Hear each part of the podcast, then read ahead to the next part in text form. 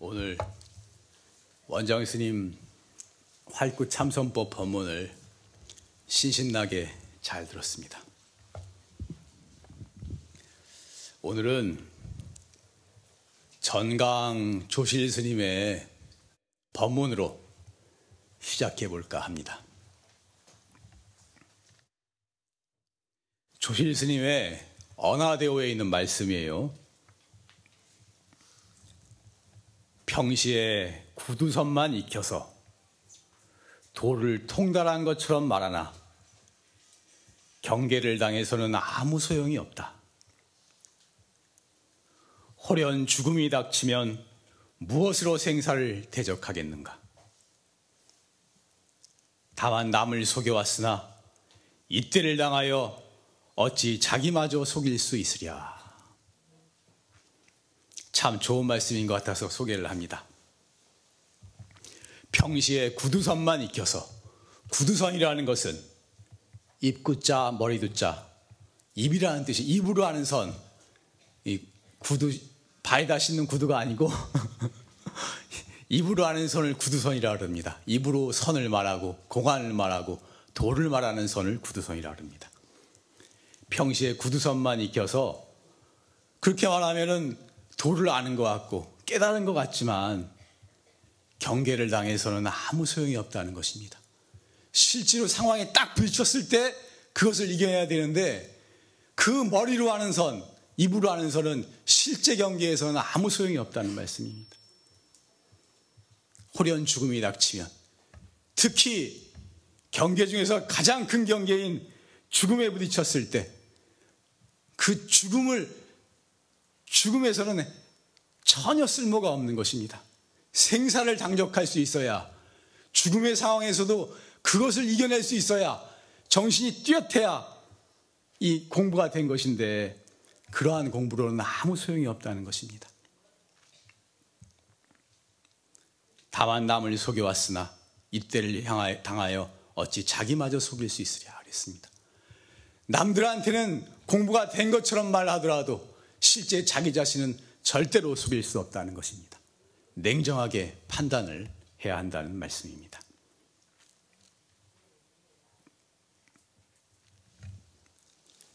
자기가 수행을 하다 보면 공부가 된 것 같아도 사실은 실제 경계에 부딪혔을 때, 실제로 화나는 상황에 부딪혔을 때, 화가 나지 않아야 공부가 된 거예요.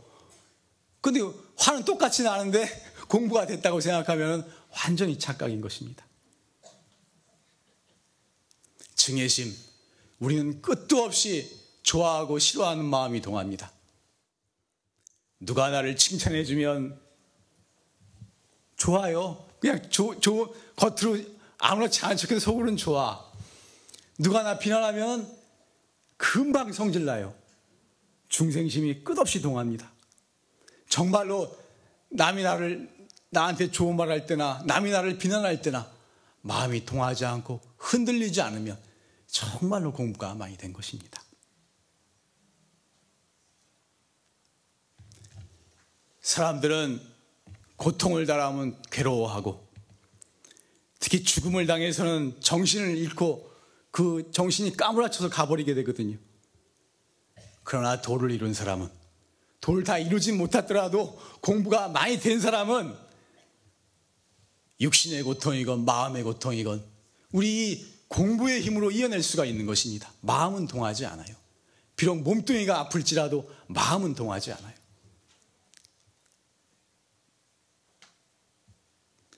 심지어, 심지어 죽음의 순간까지도 정신이 뚜렷뚜렷한 상태에서 흔들리지 않고 갈 수가 있는 것입니다. 그래서 제가 오늘 드리고자 하는 말씀은 머리로 아는 거하고 실제로 되는 것은 완전히 다른 것이다. 실제에서 되어야 한다. 실제에서 되 어야 한다는 말씀을 드리고 싶은 것입니다.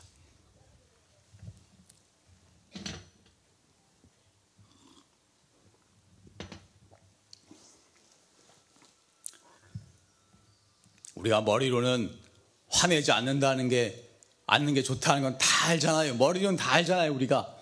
실제 부딪혔을 때 그게 안 되니까 문제지. 도는 그거 그거 하지 말아야겠다는 걸 아는 것이 아니고 실제에서 이기는 힘을 가지게 되는 것입니다. 이 불교 공부를 좀 하다 보면 생사가 없다는 말도 많이 듣잖아요. 저도 죽음이 없다는 얘기 많이 하잖아요. 죽음이 없다는 걸 듣기는 들었고 그렇게 생각은 하지만 실제로 죽음에 부딪혔을 때 여유할 수 있어요. 머리로 아는 거하고 실제로 되는 것은 천양지차가 나는 것입니다.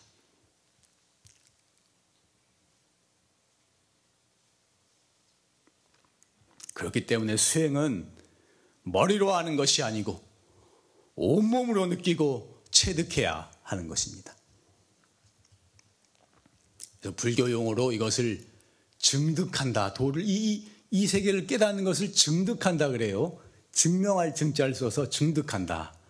증명해서 얻는다. 온 몸으로 온 뼛속까지 다 느껴서 얻는 것을 증득한다라고 표현을 하는 것입니다. 따라해 볼까요? 수행은 머리로 하는 것이 아니라 온몸으로 느끼고 체득해야 한다. 실제 상황에서 이겨내야 한다.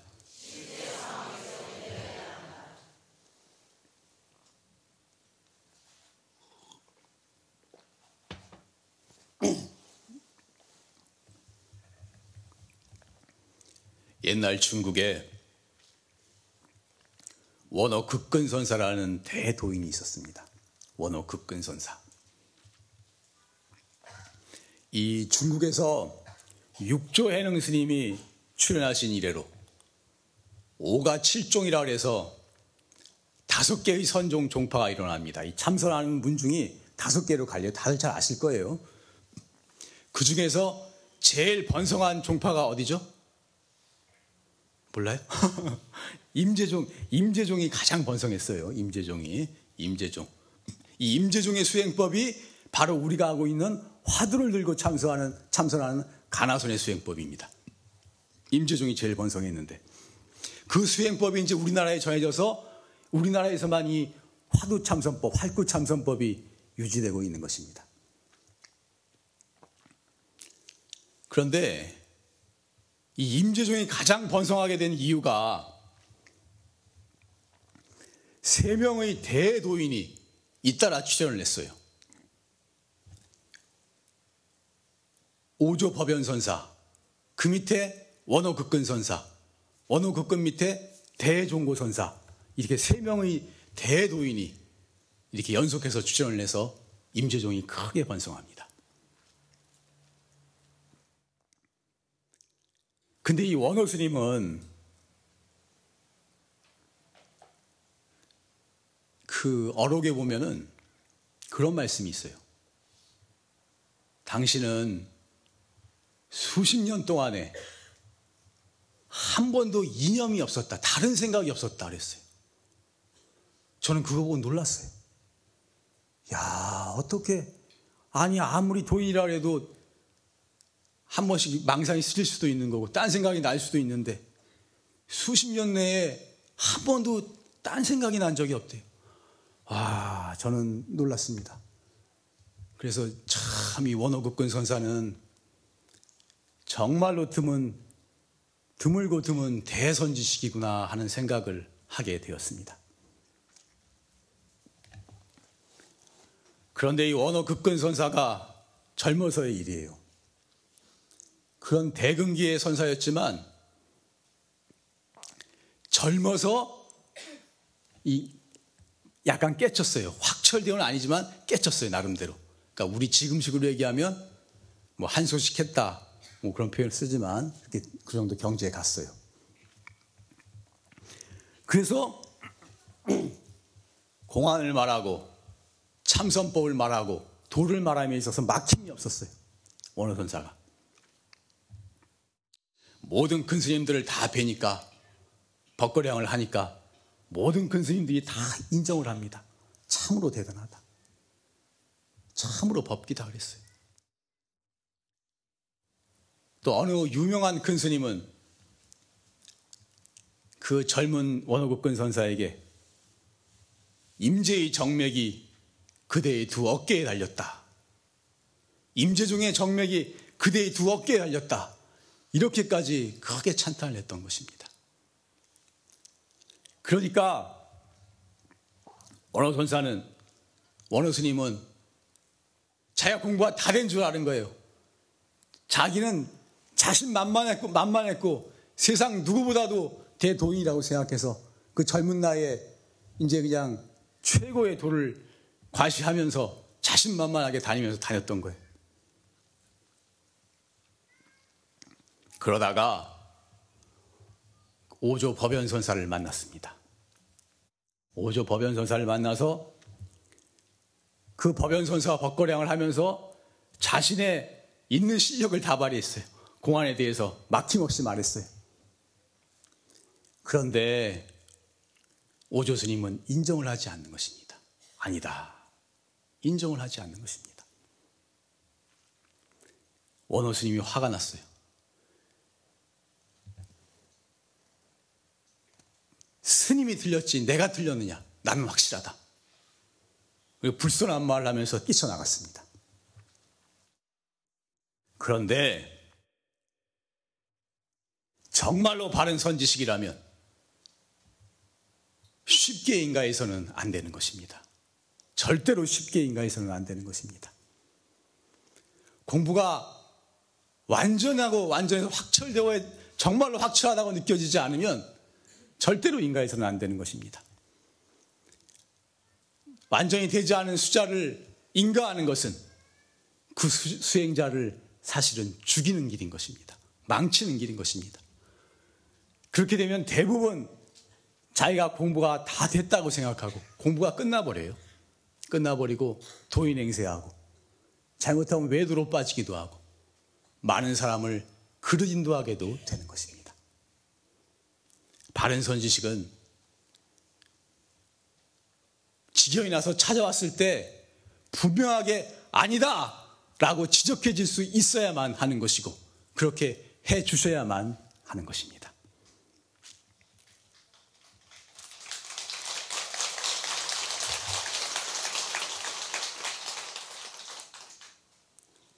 하여튼 오조 법연 선사가 인가를 해주지 않으니까 원어 스님은 불순한 말을 하고 스님이 들렸지 내가 들렸냐 이런 식으로 불순한 말을 하고 뛰쳐나갔습니다. 나가는 뒤에다가 오조 스님이 말합니다. 그대는 앞으로 심한 열병을 앓을 것이다. 그때에 가서 나를 생각하라. 또는 안광낙지시에 조실신의 원장신 법문에 나오죠. 안광낙지시에 눈빛이 땅에 떨어질 때 죽음과 같은 그런 경지를 맞았을 때 나를 생각하라 그랬어요. 실제로 원호 스님이 만행을 다니다가 풍토병에 걸렸어요. 추위로 인해서 병이 생겼는데 열이 엄청나게 끓었어요. 밤마다 어마어마한 열 때문에 죽음의 고통을 겪었습니다. 거의 죽음과 같은 극한의 고통을 계속해서 겪었습니다.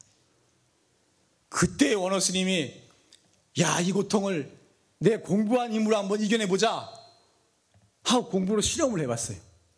실험을 해보니까 자기 공부가 아무 소용이 없다는 것을 느꼈던 것입니다. 그 극도의 고통 앞에서 자기가 공부했던 게 아무짝에도 소용이 없다는 것을 느꼈던 것입니다. 그래서 야, 내 공부가 제대로 된 공부가 아니었구나. 그러니까 비로소 자기를 자기를 인정해 주지 않았던 오조법연 선사가 감사하게 느껴진 거예요. 야, 내가 병이 나으면 오조법연 선사를 찾아가리라. 그러니까 이때 원호 스님 경지가 공안에 있어서 막힘이 없었지만 우리가 보통 말하는 몽중이려 꿈속에서 꿈속에서도 화두가 성성하고 꿈속에서도 뚜렷하면은 몽중의 일어가 확실하게 되면은 그때부터는 몸뚱이를 이긴다 그러셨거든요. 이 몸을 몸은 병이 오고 몸은 아무리 고통스러워도 우리 공부의 힘으로 이 몸뚱이를 이긴, 이긴다 그러셨어요. 마음은 동하지 않는다 그러셨거든. 숙면에서도 깊은 잠이 떨어졌을 때도 뚜렷하고 화두가 성성하면 생사가 이려하다 그러셨거든. 이 몸뚱이가 있을 때나 몸뚱이가 없어질 때나 똑같다 그러셨거든요. 그러니까 당시의 원호스님 경지는 지금식으로 판단하면 몽중에 이러한 경지도 되지 못하지 않았나 그렇게 생각이 드는 것입니다. 하여튼 그래서 병이 나오면 법연선사에게 돌아가야지. 그래서 돌아갔어요. 돌아가니까 오조 스님이 참으로 반가워했습니다. 오조 스님도 원호, 원호 스님이 대법기라는 건 아셨거든. 그래서 원호국근 선사는 오조 법연 선사 밑으로 다시 들어와서 10년을 시봉하면서 다시 공부를 해서 마침내 확철대오에서 인가를 받으셨던 것입니다.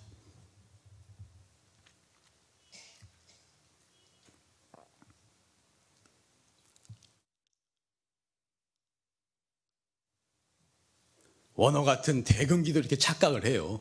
대금기 중에 대금기신데도 착각을 합니다. 그러니까 제가 오늘 드리고자 하는 말씀은 머리로 알고 공안에 막힘이 없고 지견이 나고 설사 공부가 좀 된 것 같이 느껴지더라도 현실 경계에서 마음이 동요하고 현실 경계의 고통과 이런 문제를 이겨내지 못한다. 실제 자기 공부로 이겨내지 못한다면 절대로 공부가 다 된 것이 아니다 하는 말씀을 드리고자 하는 것입니다.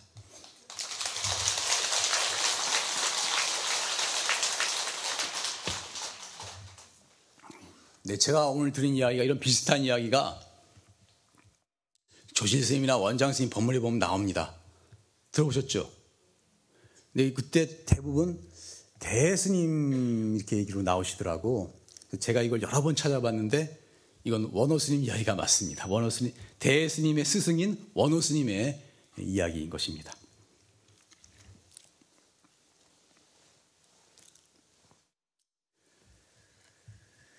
한국 불교에서 이 가장 큰 문제점으로 지적되는 것이 수행과 삶의 불일치입니다. 수행 따로, 삶 따로.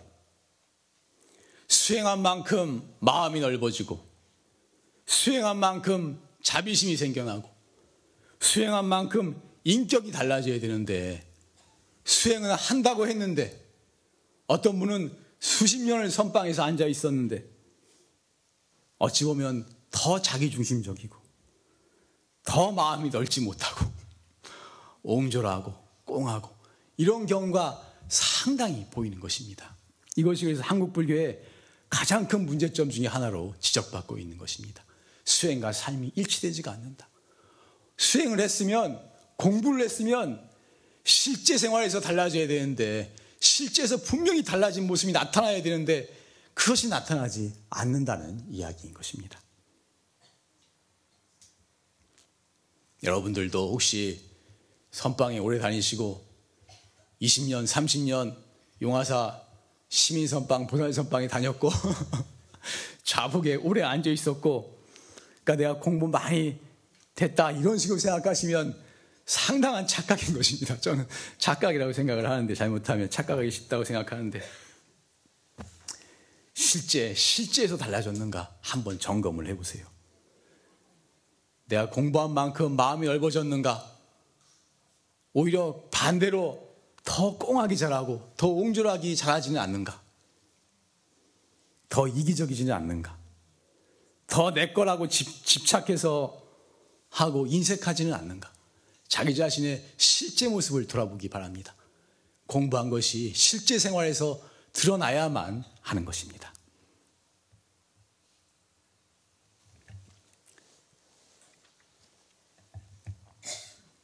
특히 우리가 이 공부에 점검을 해보는 게 좋고 싫은 마음, 좋아하고 싫어하는 마음, 증예심이라고 그러죠. 증예심. 이것이 동하는가가 굉장히 중요한 기준이라고 할 수가 있는 것입니다. 그래서 보조 스님께서는 증예심으로 공부를 점검해 보라 그러셨어요.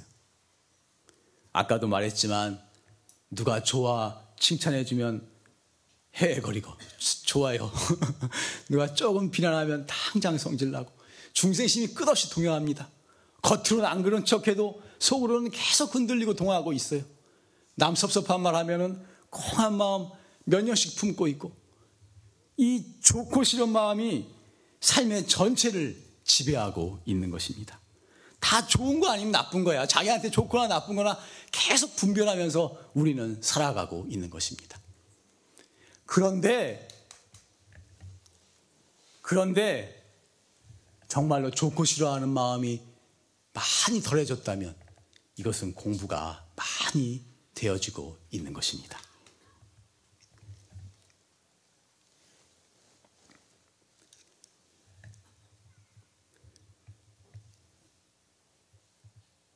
뭐 젊고 예쁜 아가씨를 보면 순간적으로 마음이 통하고 나이 많고 별로 안 예쁜 분을 보면은 싫은 마음이 생기고 그래서 겉으로는 평등한 척 해요. 겉으로는 평등한 척.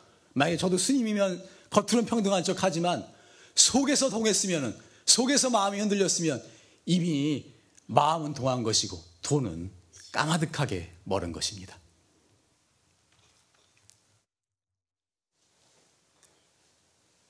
제가 항상 말하지만 나쁜 생각이 났을 때 그런 생각 하지 말아야지. 하지 말아야지. 해서 항상 하지 않을 수 있으면 그 사람은 가히 성인이라고 말할 수 있을, 것입니다. 그렇지만 확철대오하게 되면은 하지 말아야지 할 것도 없이 하지 말아야지 할 필요도 없는 거예요.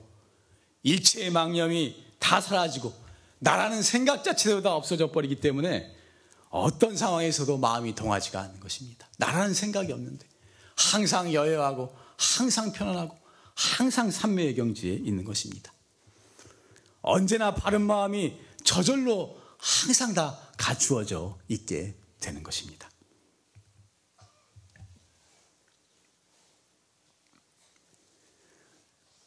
저는 제가 주장하는 것 중에 하나가 공안돌이로서만 공안만 돌이로서만 공부가 됐다는 것을 점검하는 것은 문제가 있다는 생각을 저는 하고 있습니다. 선지식들은 수자가 공부가 돼가지고 찾아오면은 전통적으로 다 공안으로서 점검을 했습니다. 여러분들 많이 듣는 공안이죠. 예를 들어서 마조 원상 공안 이런 많이 나오는 공안이죠. 마조 원상 공안이라든지 아니면 초당파 공안이라든지 초당파 공안 아시죠? 라든지 뭐 암두 밀개 공안이라든지 이런 공안으로서 숫자들을 점검했습니다. 물론 공안 도리를에서 막히면 공부는 안 된 거예요. 공안 도리는 기본적으로 통과해야 하는 것입니다.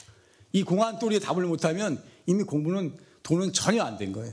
당연히 공안 도리는 통과해야 합니다. 그렇지만 공안만 점검해서 그 도를 판단하는 것은 무리가 있다 라고 저는 주장을 하는 것입니다. 왜냐하면은 수행하다 지경이 좀 나고 아는 생각이 좀 나고 거기다가 공안집 보면 화도 공안이 무지하게 많이 나오거든요. 그거 좀 보고 연구 좀 하고 머리로 좀 굴리면 대충 공안의 답이 나오, 나오거든요. 이런 상황에서는 이런 공안을 말하고 저런 상황에서는 저런 공안을 말하고.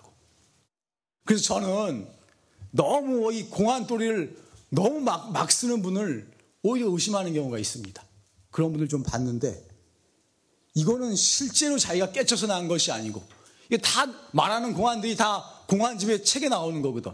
그 공안 봤다가 상황에 맞춰서 써먹는 게 아닌가 그런 의심을 지울 수가 없는 것입니다. 그래서 실제로도 공안, 공안도리도 물론 점검을 해야 되지만 실제 상황에서 마음이 동하지 않는가, 실제에서 달라져 있는가, 이것을 확실하게 점검을 해야 된다고 저는 생각을 하는 것입니다.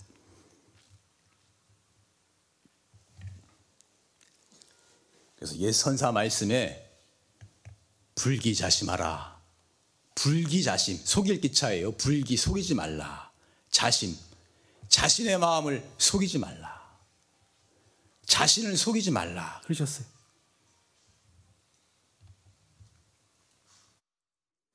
수행자는 양심에 비추어서 냉정하게 자신을 점검해야 하는 것입니다.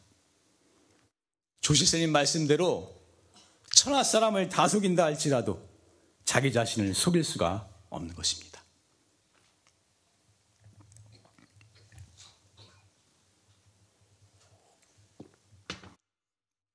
그런데 보면 냉정하게 점거 판단을 못하는 것 같아요. 자기 자신을. 지금 가끔 한 번씩 용화사에 자기가 깨쳤다고 원장 스님 뵙고 인가를 받아야 되겠다고 사람들이 찾아옵니다. 그러다 보니까 제가 여기서 법문을 하니까 꼭 저를 불러요. 그래서 저를 찾아와서 하는데, 아, 제 말이 그거예요. 실제에서 되냐, 이거 실제에서. 그러면 자기는, 자기는 항상 뚜렷하고 24시간 확실하다고 자꾸 그렇게 주장을 하는 거예요. 자기가 공부가 다 했다는 생각이 꽉 차 있기 때문에 자기 자신을 냉정하게 점검하지 못하는 것입니다. 제가 볼 때는 분명히 냉정하게 점검을 한다면 분명히 동하고 있어요. 분명히 경계에서 마음이 흔들리고 있어요. 근데 자기는 자기가 공부된 것만 느껴서 냉정하게 점검하지 못하고 있는 것입니다. 그래서 정말 자기의 공부를 점검할 때는 서리빨처럼 냉정하게, 짜게, 박하게 점검을 해야 하는 것입니다. 좋고 싫은 감정이 동하지 않는가? 화나고 칭찬하고 비난할 때 마음이 흔들리지 않은가? 고통의 경계를 당해서 마음이 전혀 움직이지 않는가? 이런 것을 분명히 점검해 봐야 하는 것입니다. 냉정하게 점검해 보면 분명히 자신이 많이 동하고 있다는 것을 알게 될 것입니다. 그러면 자기가 알았다는 생각을 다 내려놓고 부끄럽게 생각하고 정진하면 되는 것입니다. 그 알았다는 생각을 내려놓지 않기 때문에 공부가 끝나는 것이고 더 이상의 공부에 진전이 없게 되는 것입니다. 한번 따라해 봅시다. 자신을 속이지 말라. 수행자는 양심에 비추어 냉정하게 자신을 점검해야 한다. 실제 경계에 부딪혔을 때 마음이 동하면 절대로 도를 이룬 것이 아니다.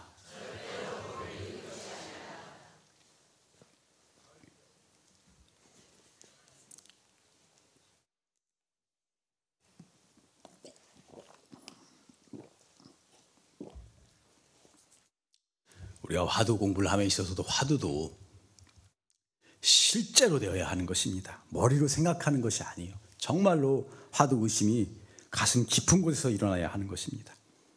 온몸으로 의심을 느껴야만 하는 것입니다. 그래서 한번 말씀을 드렸지만 무문회계선사 말씀에 이런 말씀이 있어요. 360개의 골절과 아니 따라, 나중에 따라해서 360개의 골절과 아니, 아니다니까. 360개의 골절과 8만 4천 개의 털구멍으로 온몸을 다들어 의심덩어리를 일으켜야 한다. 머리로 생각하는 것이 아니고 온몸으로 느껴지도록 온몸이 다 의심스럽도록 천지가 의심덩어리가 되도록 그렇게 화두를 참고하라는 말씀인 것입니다. 이것도 한번 따라해 봅시다. 참 중요한 말이거든요. 360개의 골절과 8만 4천 개의 털구멍으로 온몸을 다 들어 의심덩어리를 일으켜야 한다.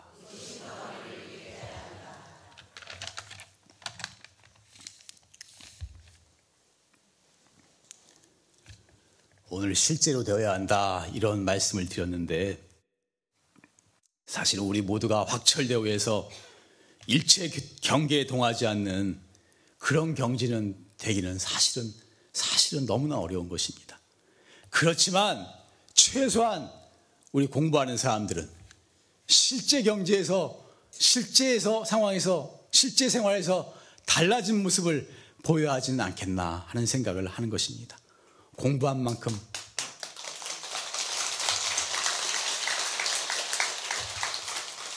공부한 만큼 달라져야 하는 것입니다. 그래서 우리가 항상 공부하면서 점검하기가 쉬워요. 일상생활에서 점검하면 되거든. 내가 얼마나 공부가 됐는가. 내가 더욱더 마음이 넓어졌는가. 꽁하고 더욱더 옹중해지지는 않았는가.